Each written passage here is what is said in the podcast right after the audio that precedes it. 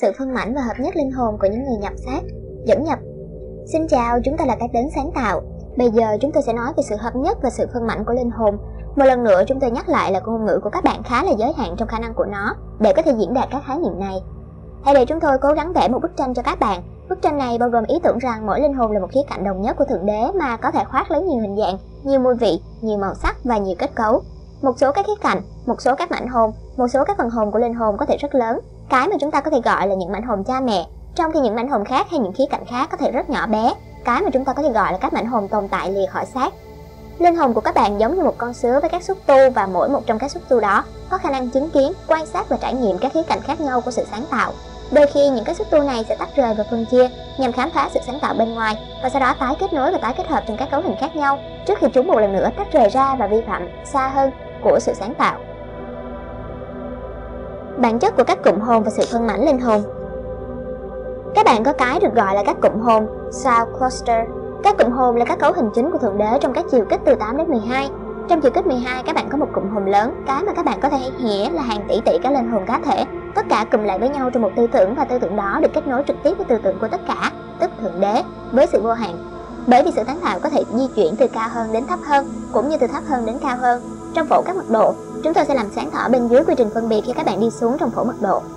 Khi các bạn đến tầng thứ 11, cụm lớn của tư tưởng linh hồn ở tầng thứ 12 chia ra, hay các bạn có thể nói rằng phân mảnh ra thành các cụm nhỏ hơn. Và vì mục đích đơn giản hóa, chúng tôi sẽ nói rằng thay vì hàng tỷ tỷ các linh hồn cụm lại trong một, nó chỉ có hàng triệu các linh hồn cụm lại trong một mỗi. Chuột thể thực mật độ 11. Thực vậy, các bạn có thể nhận thấy giới hạn của ngôn ngữ của các bạn ở đây. Khi các bạn đi vào mật độ 10, các bạn có nhiều, nhiều hơn các cụm hồn này mà đã vỡ ra thành các phần và trở thành các cụm nhỏ hơn. Có lẽ gồm hàng nghìn đơn vị linh hồn cá thể trong mỗi cụm hồn ở mật độ 10 và tất nhiên, các bạn có nhiều trong số họ đang phân mảnh ra từ các cụm hồn cha mẹ mật độ 11 vốn tại cái mà cũng như vậy, có một cụm hồn cha mẹ ở mật độ 12 và như vậy, điều này tiếp tục xảy ra khi các bạn đi xuống trong phẫu mật độ. Bây giờ mật độ 10 đi xuống mật độ 9 cái mà các bạn có thể nghĩ như là hàng trăm cái linh hồn trong mỗi cụm. Sau đó mật độ 9 đi xuống mật độ 8 cái mà thường có 6 hay 12 linh hồn trong một cụm. Và các cụm hồn mật độ 8 được gọi là các linh hồn tối cao oversouls hầu hết các linh hồn tối cao được bao gồm bởi một cụm 12 linh hồn cá thể như vậy các bạn có thể nói là mỗi một linh hồn tối cao sinh ra 12 linh hồn cá thể những linh hồn cá thể này phóng ra tầng thứ bảy và có khả năng phân mảnh thêm nữa. Mặc dù các linh hồn đã phóng ra từ thượng đế ở mức độ 7 trong sự sáng tạo nguyên thủy, họ bây giờ có khả năng phân mảnh hay kết hợp thành nhóm khi họ đi lên hay đi xuống trong xoáy ốc tiến hóa. Nếu lựa chọn đi lên, họ sẽ trở thành các linh hồn tối cao mật độ 8, thay cho các linh hồn cá thể mật độ 7. Nếu đi xuống từ mật độ 8 đến mật độ 7, họ phân mảnh thành 12 linh hồn cá thể. Như thế, thông thường thì có 12 linh hồn cá thể được sinh ra từ mỗi linh hồn tối cao bậc độ 8 và họ trở thành các linh hồn mới bậc độ 7. Trong khi đó, linh hồn ban đầu, linh hồn cha mẹ trở thành một phần trong các thế giới bao gồm tập thể linh hồn tối cao bậc độ 8. Điều này không chỉ khó khăn để có thể diễn đạt bằng ngôn từ mà còn khó khăn cho tâm trí các bạn để có thể hình dung ra được. Tâm trí của người nhận thông điệp này đã từng có sự khó khăn để hình dung về điều này, mặc dù chúng tôi đã cung cấp các hình ảnh cho người này. Chúng tôi sẽ có các cuộc đối thoại trong tương lai để làm sáng tỏ những biến thiên trong quá trình sáng tạo, bao gồm một cái nhìn về việc làm thế nào một số linh hồn đi vào sinh mệnh thông qua quá trình phân mảnh từng bước, trong khi đi xuống theo xoáy ốc tiến hóa từ mật độ 12 đến mật độ 7. Trong khi đó vẫn có các linh hồn khác chủ yếu được gọi là những người cổ đại hay những linh hồn rất dài dặn, đến một cách trực tiếp vào sự cá thể hóa từ mật độ 12, rồi có những người rơi vào giữa hai loại đó. Mặc dù như vậy, linh hồn mật độ 7 vẫn có vài cách để phân mảnh thành các phần nhỏ hơn. Khi nó phân chia thì một quá trình tương tự với sự phân chia tế bào, các bạn có thể so sánh điều này với sự phân chia tế bào trong một tổ chức sinh học. Các bạn có cái được gọi là các mảnh hồn cha mẹ. Ba trong những mảnh hồn cha mẹ này tiến đến sáng tạo các đời sống của chủ quyền như những linh hồn có chủ quyền, có nghĩa là họ có các đơn vị tổng thể và hoàn thiện của tư tưởng có khả năng trở nên hiểu biết về chính họ và tiến hóa qua các tầng thứ và các chiều kích của vũ trụ của đấng tạo hóa của chúng ta. Cũng có cái được biết đến như là các mảnh hồn thứ cấp hay các phần hồn của một linh hồn. Khi một linh hồn tái sinh vào một thế giới cụ thể, linh hồn đó lấy phần nhỏ của bản thân và phóng phần nhỏ đó vào cơ cấu nhận thức cụ thể hay thân thể mà thích hợp cho tầng thứ đó hay chiều kích đó. Các bạn phải hiểu là các bạn yêu dấu rằng một linh hồn không đưa toàn bộ sinh mệnh của nó xuống các thế giới thấp hơn bên ngoài của sự sáng tạo. Nó chỉ đưa một mảnh nhỏ của bản thân nó vào thế giới đó, trong khi phần cha mẹ của linh hồn vẫn giữ đằng sau trong mật độ 7. Điều này tương đối dễ làm nếu linh hồn chỉ đi đến tầng thứ 6. Một linh hồn mật độ 7 trong tầng 6 đơn giản phân một mảnh bản thân nó vào hình tầng thứ 6. Hơi đặc một chút, đi vào thân thể ánh sáng mật độ 6 hay chính xác hơn, sản xuất một thân thể bởi vì tầng thứ đó sản xuất một thân thể dễ dàng hơn việc đi vào một thân thể đã được làm sẵn và trở thành một thực thể mật độ 6 đang trải nghiệm một thế giới ở mật độ 6. Một thực thể mật độ 6 có linh hồn cha mẹ của nó, mảnh hồn cha mẹ mật độ 7 và nó thường liên hệ một cách trực tiếp với mảnh hồn cha mẹ của nó, giống như một con tàu trinh sát rời khỏi phi thuyền mẹ. Ra đi và báo cáo lại với phi thuyền mẹ sau khi đã khảo sát một hành tinh. Khi linh hồn mật độ 7 quyết định đi vào mật độ 5, sự phân mảnh thêm nữa có thể là cần thiết và linh hồn đó có thể phân chia thêm nữa và có thể có vài mảnh giờ đây phân chia vào mật độ 5. Mỗi một phần hồn mật độ 5 này có thể có một mảnh ban đầu ở mật độ 6, các lần lượt có phần hồn cha mẹ hay mảnh hồn cha mẹ ở mật độ 7. Như vậy bây giờ chúng ta có một mảnh hồn cha mẹ ở mật độ 7, một mảnh hồn đầu tiên ở mật độ 6 và các mảnh hồn thứ cấp ở mật độ 5. Các mảnh hồn mật độ 5 đơn lực được tạo ra một đặc hóa mà cho phép họ đi vào một thân thể ánh sáng ở mật độ 5 nhằm trải nghiệm các thế giới mật độ 5. Quá trình sản xuất một thân thể mật độ 5 có một chút khó khăn hơn so với quá trình sản xuất một thân thể mật độ 6. Khi linh hồn khao khát hạ bản thân nó xuống hơn nữa vào mật độ 4, một quá trình khác biệt nhiều hơn xảy ra. Cái mà các bạn gọi là sự tái sinh và trong trường hợp này, một thân thể được tạo ra từ một dấu ấn trên, cái mà sẽ trở thành phôi hay bào thai và sẽ được thêm vào một mảnh của linh hồn mật độ 5 đang tồn tại. Như vậy trong quá trình này, linh hồn mật độ 5 phân một mảnh của bản thân nó và đặc hóa để đi vào bụng của một linh hồn khác, một bà mẹ người Việt và mảnh hồn đó đi qua con đường sinh nở như một linh hồn tái sinh. Linh hồn đó như các thành viên gia đình hồn của nó, nếu các bạn muốn gọi như vậy. Cái vốn là cái khía cạnh mật độ 5 của bản thân nó, cái mà lần lượt nó có các mảnh hồn nguyên thủy trong mật độ 6 và các mảnh hồn cha mẹ trong mật độ 7. Khi linh hồn mật độ 7 khao khát trải nghiệm mật độ 3, 4, có bốn tầng thứ của sự phân mảnh, linh hồn được đề nghị trước khi linh hồn có thể đi vào các thân thể mật độ 3 và trải nghiệm cuộc sống ở mật độ 3. Có các mảnh hồn trong các mật độ 4, 5 và 6 mà được xem như là một phần của dòng dõi linh hồn hay gia đình hồn. Chúng tôi xin lỗi vì sự phức tạp của phần thảo luận này. Chúng tôi không biết làm thế nào khác hơn để trình bày điều này cho các bạn, hơn là sử dụng những sơ đồ trí tuệ phức tạp này. Cái đang được hình dung ra đối với các bạn, quá trình toàn bộ tương tự như cái cách mà tế bào phân chia trong các tổ chức sinh học, nhưng nó không giống lắm bởi vì các tế bào thường phân chia làm hai phần. Trong lúc đó, các linh hồn thường phân chia thành 12 phần. Như vậy, linh hồn tối cao Tầng thứ 8 của sinh mệnh chia làm 12 linh hồn cha mẹ cá thể, cái mà lần lượt lại phân chia thành các mảnh nhỏ hơn nhằm để trải nghiệm các thế giới dưới mật độ 7. Khi một mảnh hồn đi vào thân thể vật lý trong chiều kích 3, nó có hành trình đi qua đời sống của nó như một mảnh hồn đã tái sinh vào một tổ chức sinh học con người, thân thể vật lý của các bạn. Nếu linh hồn đã không tiến hóa đủ để có thể di chuyển trực tiếp vào chiều kích tiếp theo, tức trở lại xoáy ốc tiến hóa thông qua sự thăng lên và lựa chọn xả bỏ thân thể, mảnh hồn đó sẽ một lần nữa trở lại với khía cạnh không thể xác của thế giới astro hay ether, cho đến khi nó có thể tái đặc hóa bản thân vào một thân thể khác. Mảnh hồn có thể đi lên một tầng thứ, đôi lúc là hai tầng thứ, đôi lúc là ba tầng thứ, đôi lúc bằng mọi cách để trở lại tầng thứ bảy giữa các lần tái sinh, phụ thuộc vào tầng thứ hiểu biết của nó và cái mà nó cần học hỏi. Nếu nó trong tầng tầng thứ với tầng thứ mà nó đã để lại, nó sẽ đi vào các thế giới astro. Các thế giới astro bao gồm nhiều phụ thế giới, subplace. Một số trong chúng các bạn có thể mô tả như kỳ cục, đen tối và rùng rợn. Và một số trong chúng các bạn có thể mô tả là khá vui thích và đẹp đẽ. Mảnh hồn đó sẽ tìm kiếm một sự tái sinh tương lai hay nó sẽ tìm kiếm để nhập vào các phần cao hơn của nó, phụ thuộc vào cái xảy ra trong đời sống trước đây của nó mà nó đã để lại. Nếu đời sống khá là hoàn hảo và không có nhiều chấn động, mảnh linh hồn đó có thể di chuyển nhanh hơn và sẽ có vẻ trở lại và nhập vào các phần linh hồn cao hơn, đánh giá lại một chút và sau đó lại trở lại trong một lần tái sinh khác. Nếu cuộc đời khá là chấn động, mảnh hồn đó có thể lang thang trong thể astro và tìm kiếm để gắn kết bản thân nó với những linh hồn khác mà đang trong thân thể và rồi các bạn có cái được gọi là các con ma hay các linh tinh không có lần xác. Các bạn cần nhớ rằng khía cạnh đó, mảnh hồn đó mà đang đi lang thang trong thể astro vẫn là một phần của một trật tự cao hơn của các mảnh hồn mà trở lại với linh hồn cha mẹ như vậy nó không thực sự mất đi, nó chỉ tạm thời không liên lạc được với các tầng thứ cao hơn của sinh mệnh của nó. Như vậy, cuối cùng tất cả các linh hồn đi qua quá trình tái sinh đều đến một điểm nơi sự hiểu biết của họ đạt tới mức độ là họ không còn mong muốn tái sinh trong các thân thể nữa và họ sẽ di chuyển lên một tầng thứ cao hơn của sự tự biểu lộ. Các mật độ 3 và 4 được thực hiện theo cách thức tái sinh và khi họ lên đến mật độ 5, họ trải nghiệm một sự hợp nhất với các thành viên gia đình hồn hay là các phần của linh hồn họ. Bất cứ khi nào các phần hồn đang tái hợp nhất và đang đến cùng nhau, quá trình này được gọi là sự hợp nhất linh hồn Bất cứ khi nào các mảnh hồn đang phân chia ra, quá trình này được gọi là sự phân mảnh linh hồn.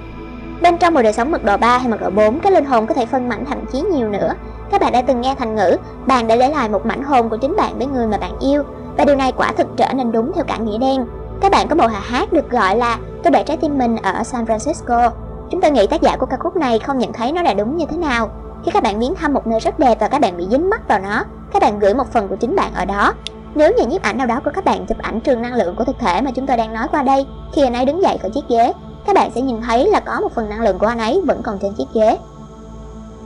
Sau một lúc năng lượng này biến mất và trở lại với linh hồn, nhưng trong các trường hợp nào đấy, đặc biệt nơi mà sự dính mắc tình cảm hiện diện, điều này không phải luôn luôn như vậy. Nếu các bạn như một sinh mệnh con người trở nên dính mắc tình cảm với một sinh mệnh con người khác, các bạn có thể nhúng một phần của chính bạn vào trường năng lượng linh hồn của sinh mệnh con người đó và các bạn có thể phân mảnh một phần của chính bạn ra khỏi mảnh mật độ 3 nguyên thủy của mình. Như thế rất có thể sau khi các bạn đã sống một cuộc đời đặc biệt và biến động trên trái đất, và lúc cuối đời các bạn sẽ có vài mảnh linh hồn đang lang thang xung quanh trong các thân thể của những người khác hay trong những nơi chốn khác và mỗi một mảnh hồn sẽ thường khá mất tự chủ và khá bối rối khi nó tìm kiếm một cách vô ích những mảnh khác của chính nó hay mảnh hồn cha mẹ của chính nó. Khi một linh hồn khác rất tiêu cực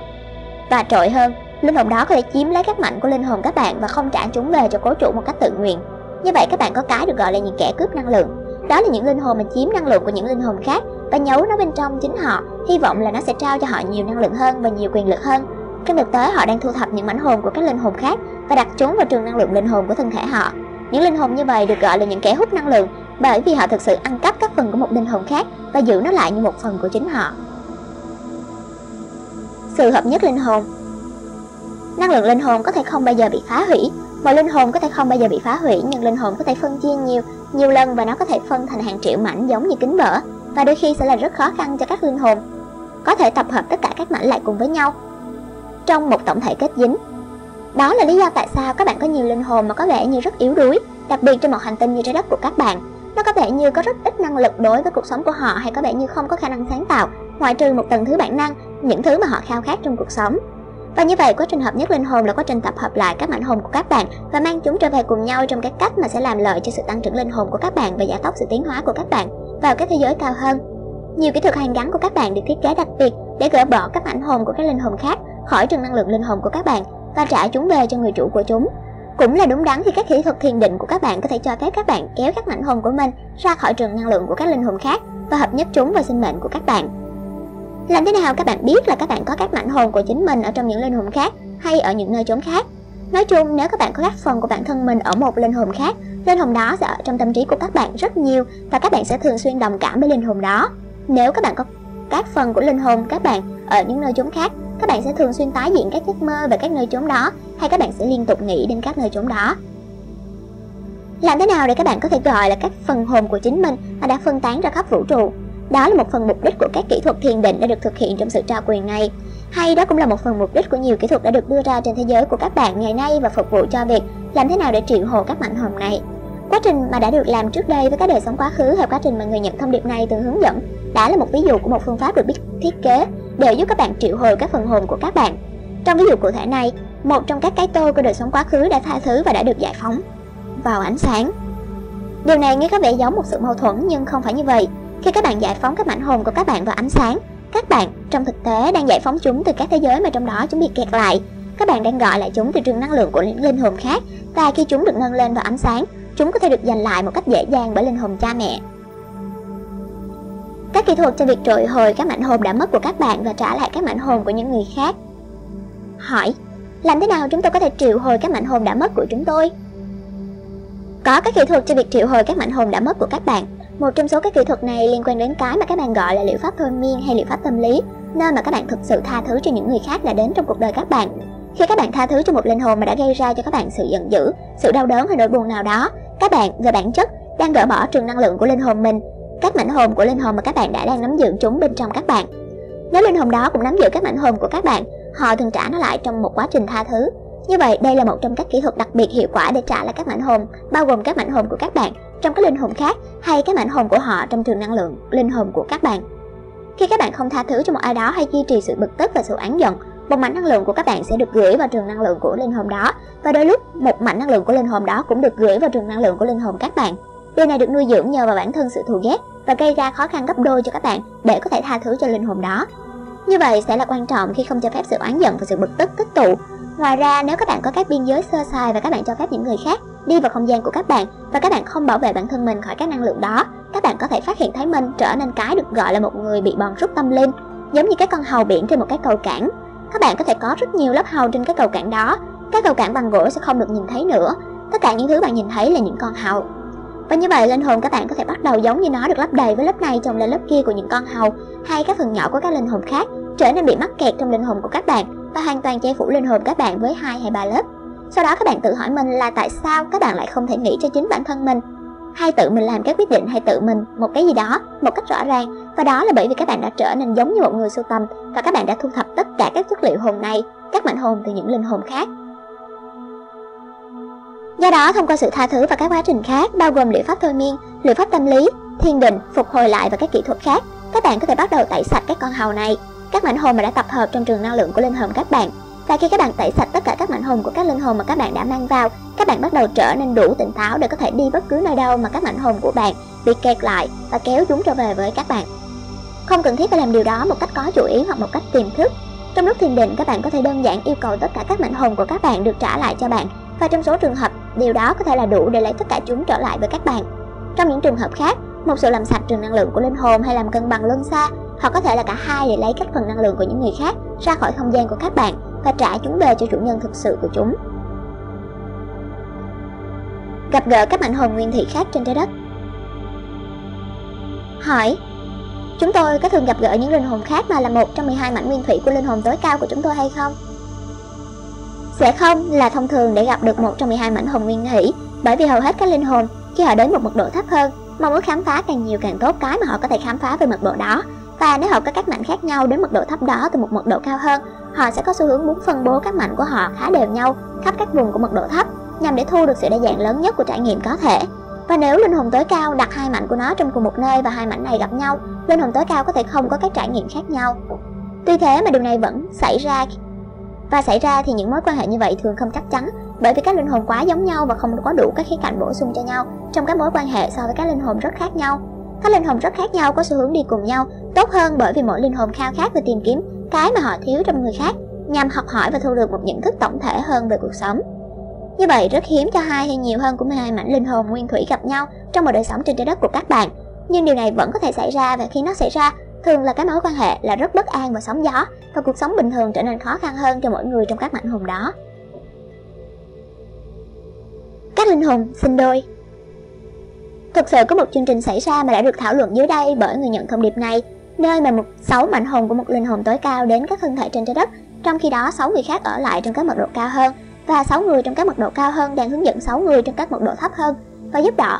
họ trải qua các mật độ thấp hơn này nhằm thăng lên các mật độ cao hơn. Đây là dạng thường xảy ra nhất khi các linh hồn đến những thế giới mật độ thấp hơn này, khi hai linh hồn phóng ra trực tiếp từ thượng đế. Cùng một lúc và trên cùng một tia, họ được gọi là các linh hồn sinh đôi, trong hầu hết các trường hợp, những linh hồn sinh đôi này được kết nối với linh hồn tối cao mật độ 8 của họ. Các linh hồn sinh đôi đã đến từ Thượng Đế và di chuyển vào mật độ 7 với dòng dõi mật độ cao hơn của họ trong sự phóng ra từ Thượng Đế ở dạng của một linh hồn tối cao mật độ 8 và họ phóng ra thành một cặp của linh hồn tối cao mật độ 8 đó. Như thế khi chúng tôi nói những linh hồn này đã đến từ Thượng Đế, chúng tôi có ý rằng họ đã đến thông qua các cụm hồn mật độ 11, 10, 9, 8 và sau đó được phóng ra như một cụm chỉ gồm hai linh hồn hay cặp linh hồn và mật độ 7 và trở thành các linh hồn sinh đôi. Đây là cách phổ biến nhất mà các linh hồn được phóng ra từ Thượng Đế. Khi linh hồn sinh đôi đang tồn tại như các linh hồn cá thể, một người trong họ hầu như luôn luôn đi vào một độ thấp hơn người kia nhằm để người trong một độ cao hơn có thể là một người cứu trợ khẩn cấp đối với người trong một độ thấp hơn bởi vì nếu họ đi cùng xuống một mật độ thấp với nhau sẽ có thể rất khó khăn cho họ để phá vỡ mật độ thấp đó và trở về mật độ cao hơn. Điều này sẽ là một vấn đề trong quá khứ. Trên trái đất của các bạn và trên hành tinh khác, nơi các linh hồn đã phân mảnh và các tầng thứ bên ngoài. Hay các chiều kích bên ngoài và các cặp hồn đã đến cái thế giới thấp đó, cùng một thời điểm nhưng đã không thể kéo người kia ra khỏi hố cát.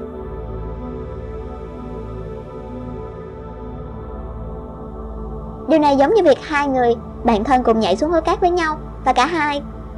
cùng chìm xuống. Nếu một người nhảy xuống và người kia ở trên bờ và giữ một đầu sợi dây,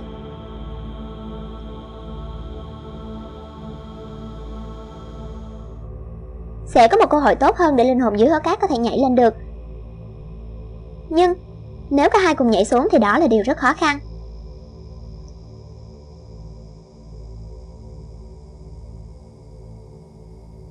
Bây giờ các bạn có thể hỏi, tại sao không có những sự hướng dẫn linh thần cho những linh hồn này? Và thực tế là có, tất cả các linh hồn đều có nhiều người hướng dẫn tinh thần, nhiều tầng thứ của sự hướng dẫn, nhưng sẽ là dễ dàng hơn nhiều cho những linh hồn sinh đôi của một linh hồn trên trái đất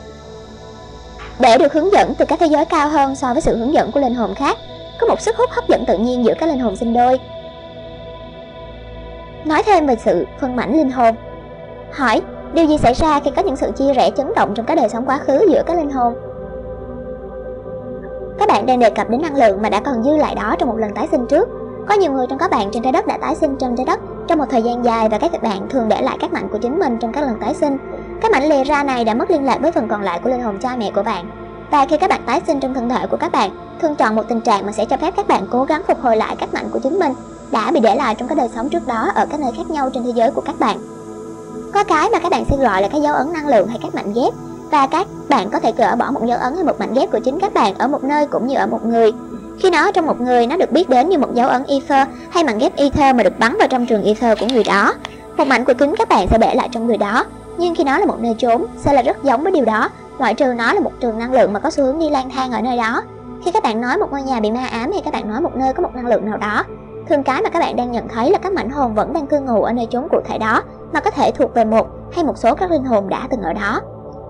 Điều này đặc biệt đúng khi một linh hồn chết một cách thảm thương, ví dụ như trong một trận cháy nhà, và các mảnh hồn của linh hồn đó có thể trở nên bị bắt lại trong chính ngôi nhà đó. Và khi ngôi nhà này được sửa sang lại, các mảnh hồn có thể vẫn đi lang thang trong ngôi nhà đó, bởi vì họ không tìm thấy linh hồn cha mẹ. Đó là lý do tại sao khi mà các bạn đang ở trong một ngôi nhà ma ám, hay gửi các mảnh hồn đang ở trong ngôi nhà đó trở lại ánh sáng. Nhiều người trong số họ sẽ rời đi nếu họ được gửi tới ánh sáng vào đôi lúc do bởi tự do ý chí và do bởi tính khốc liệt của sự phân mảnh linh hồn, họ có thể không đi đến với ánh sáng. Tự do ý chí như các bạn biết là một điều khó khăn. Tất cả các linh hồn trong sự sáng tạo đều có một sự ham hiểu biết, một khao khát khám phá, thích phiêu lưu mạo hiểm và đôi lúc các linh hồn tự làm cho họ mắc vào một rắc rối lớn như kết quả của tính tò mò. Và thực tế điều này thường trở nên khó khăn để họ có thể tự giải thoát bản thân khỏi tình trạng bị bắt lại một cách mạnh mẽ trong một ngôi nhà hay một nơi trốn hay một con người.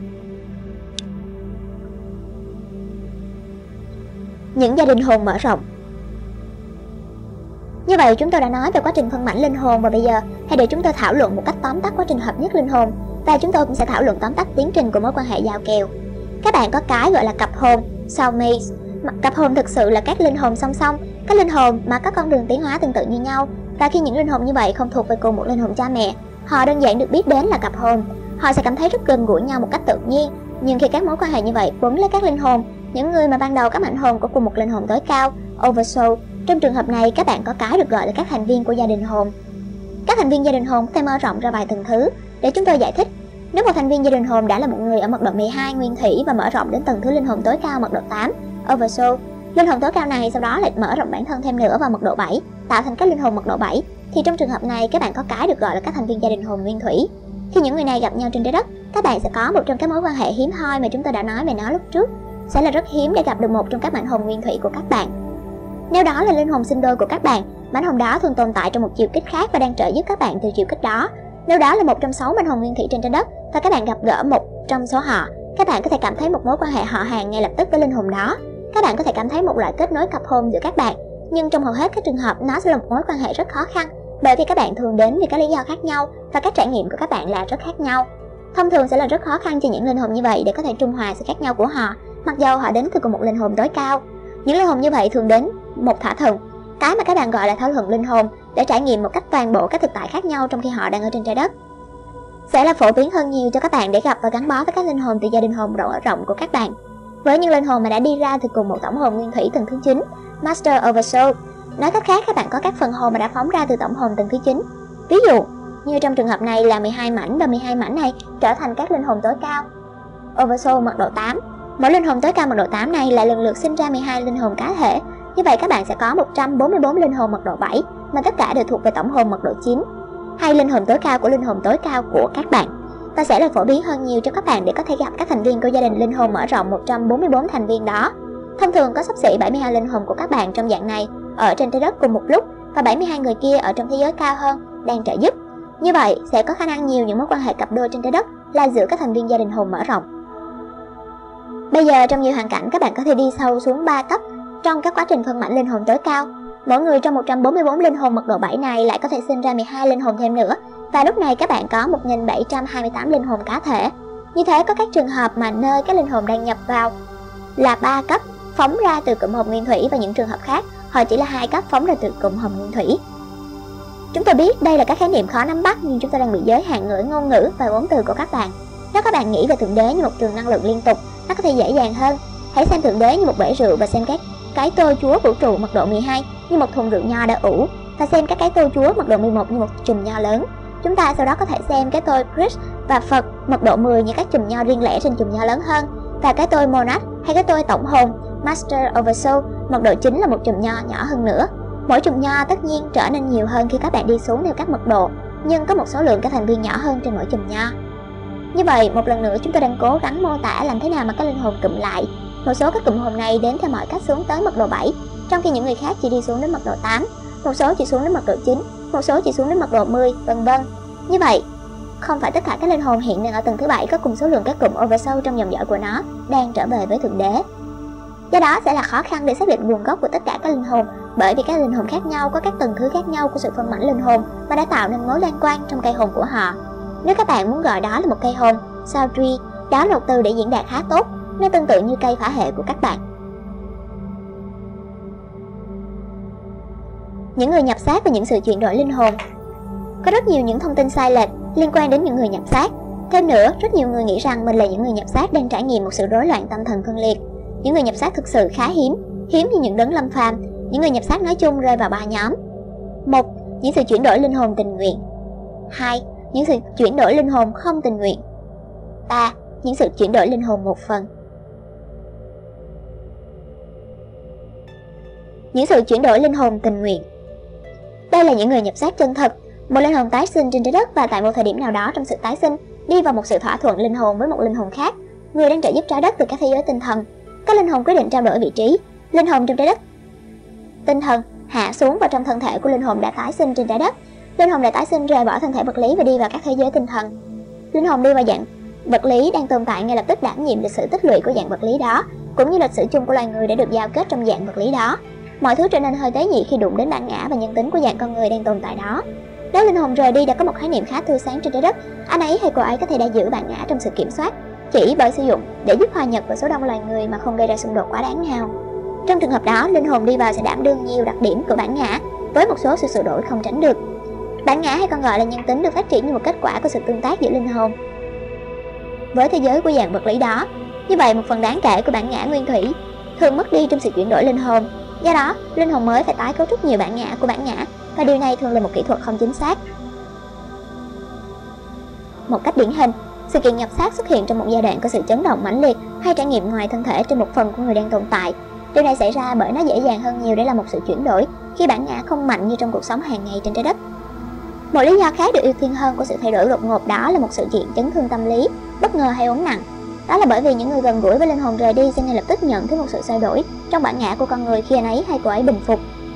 Sau sự kiện chấn động, Điều quan trọng là những người giao thiệp với linh hồn rời đi tin rằng những sự thay đổi đó là do bản thân tự chấn động và không phải là do một sự chiếm hữu hay là do bị nhập thân. Bất chấp tình yêu và tình thương của linh hồn nhập vào, những người bạn gần gũi của gia đình của linh hồn sẽ rời đi để trải nghiệm rất nhiều những điều bực bội và thậm chí sốc bởi những sự thay đổi đã xảy ra trong thân của người họ. Linh hồn rời đi, ngay khi anh ấy hay cô ấy đến thế giới tinh thần, họ sẽ giữ các trải nghiệm và các bài học đã học được trong thời gian tái sinh trên trái đất, thường với sự lo âu và sự mất phương hướng. Những sự chuyển đổi linh hồn được thực hiện sau sự xem xét cẩn trọng giữa hai linh hồn. Nó không phải là một quyết định được thực hiện một cách bồng bột và có một lý do nghiêm trọng để trải qua quá trình này. Nó phải được xác định là cả hai linh hồn sẽ tốt hơn sau kết quả của sự trao đổi. Lý do chính của sự trải nghiệm nhập xác xảy ra là bởi những linh hồn nhập vào và rời đi đồng ý rằng sự trao đổi sẽ làm cho sự tiến bộ của các linh hồn trên trái đất trở nên tốt hơn, cũng như trao cho cả hai linh hồn một trải nghiệm lớn hơn về sự sáng tạo của Thượng Đế.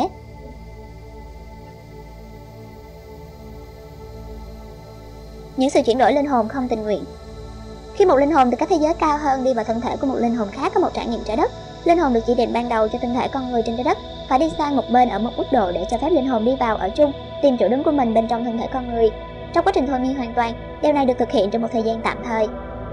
Thường một vài giờ là cao nhất. Trong một số trường hợp hiếm hoi, linh hồn rời đi không để trở lại thân thể và linh hồn nhập vào đơn giản tiếp quản thân thể mà không có những sự chuẩn bị trước. Hình thức này rất giống với cái mà chúng ta gọi là linh đồng về bản chất, đây là một ví dụ của sự thôi miên hoàn toàn, nơi mà điều này không kết thúc. Thay cho một vài giờ trong thân thể, linh hồn nhập và sử dụng phần còn lại của cuộc đời thân thể. Từ một quan điểm tối cao, các bạn có thể nói là hai linh hồn đã có một sự thỏa thuận linh hồn không tỉnh táo để có trải nghiệm này, nhưng có thể là sự chuẩn bị này bắt đầu tiến hành như một lỗi không cố ý. Tất nhiên, một số người thôi miên có thể lập kế hoạch chủ động cho vấn đề này. Trong trường hợp đó thì điều này không phải là không tình nguyện, nhưng nói chung nếu đó là một sự chuyển đổi không chú ý, trải nghiệm sẽ đem lại chấn động lớn cho linh hồn rời đi Linh hồn đó sẽ thường cảm thấy như là anh ấy hay cô ấy không hoàn toàn được cái bài học trên trái đất mà đã dự định từ ban đầu trước khi tái sinh. Trong một số trường hợp, linh hồn rời đi có thể phân thành nhiều mảnh và tự nó gắn vào những người nào đấy, như những trạng thái astral hay các con ma. Những sự chuyển đổi linh hồn không tình nguyện thường gây chấn động cho bạn bè cũng như các thành viên gia đình của linh hồn rời đi. Bất thình lình và không có cảnh báo, đó là khi người thân của họ đã trở thành một người khác và trong cách nhìn nhận nào đó thì điều này là sự thật. Những sự chuyển đổi linh hồn không tình nguyện là hiếm hoi, nhưng bởi vì chúng xuất hiện nên chúng tôi đã kể đến chúng trong cuộc thảo luận này về trường hợp những người nhập xác. Một người nhập xác không tình nguyện thường trợ giúp con người tiến vào sự thăng lên, ngay cả khi những vấn động đã được giải quyết. Linh hồn nhập thường có đủ sự hiểu biết để đưa ra một số tầm mức của sự trợ giúp trong việc thức tỉnh loài người. Những sự chuyển đổi linh hồn một phần Một sự chuyển đổi linh hồn một phần xuất hiện khi một hay nhiều khía cạnh của cái tôi của linh hồn tráo đổi vị trí với một hay nhiều khía cạnh của cái tôi của một linh hồn khác. Dạng thông thường nhất của sự chuyển đổi linh hồn một phần xuất hiện trong trạng thái astral.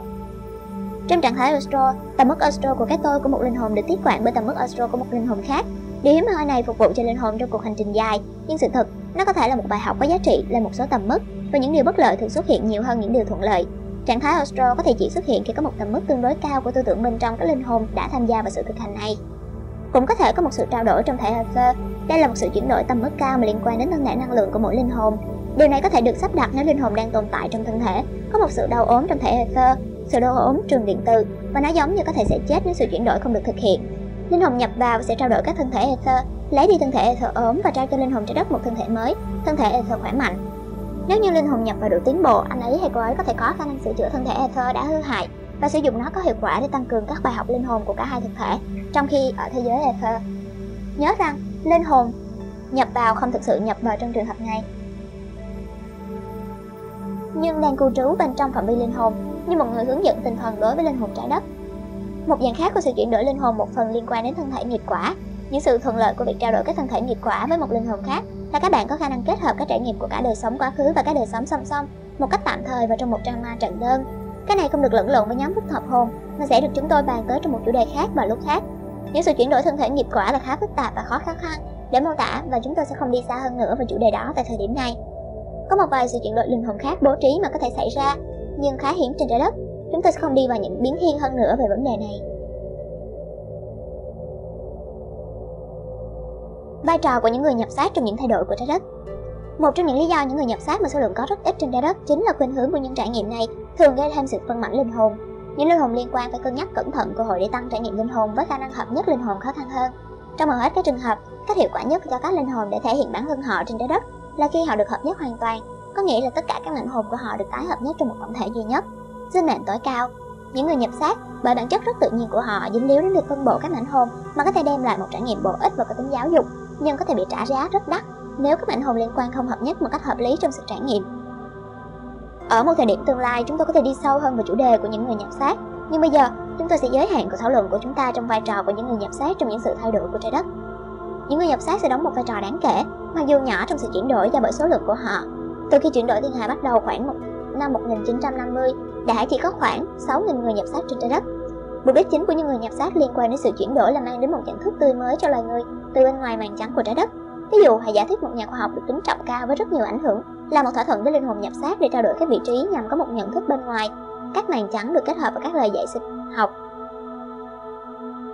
của linh hồn rời đi. Một cách bất ngờ, hàng nghìn các sinh viên của linh hồn rời đi nhận được những thông tin mức độ cao từ bên ngoài những sai lệch của màn trắng. Điều này có thể có một tác động rất lớn đến các sinh viên của nhà khoa học.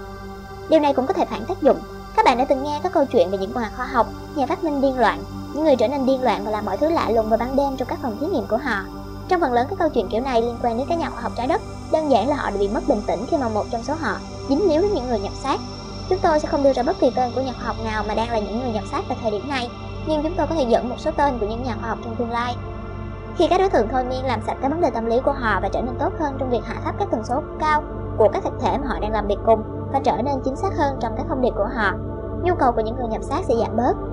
trong một cái nhìn ở tầm mức mở rộng, các bạn, tất cả đều là những người nhập xác mà đã đang làm cái sự chuyển đổi linh hồn trên cái tầm mức thân thể trong nhiều đời sống. Chúng tôi thấy thích thú được chia sẻ thời gian này với các bạn. Chúng tôi là các đấng sáng tạo. Phúc lành.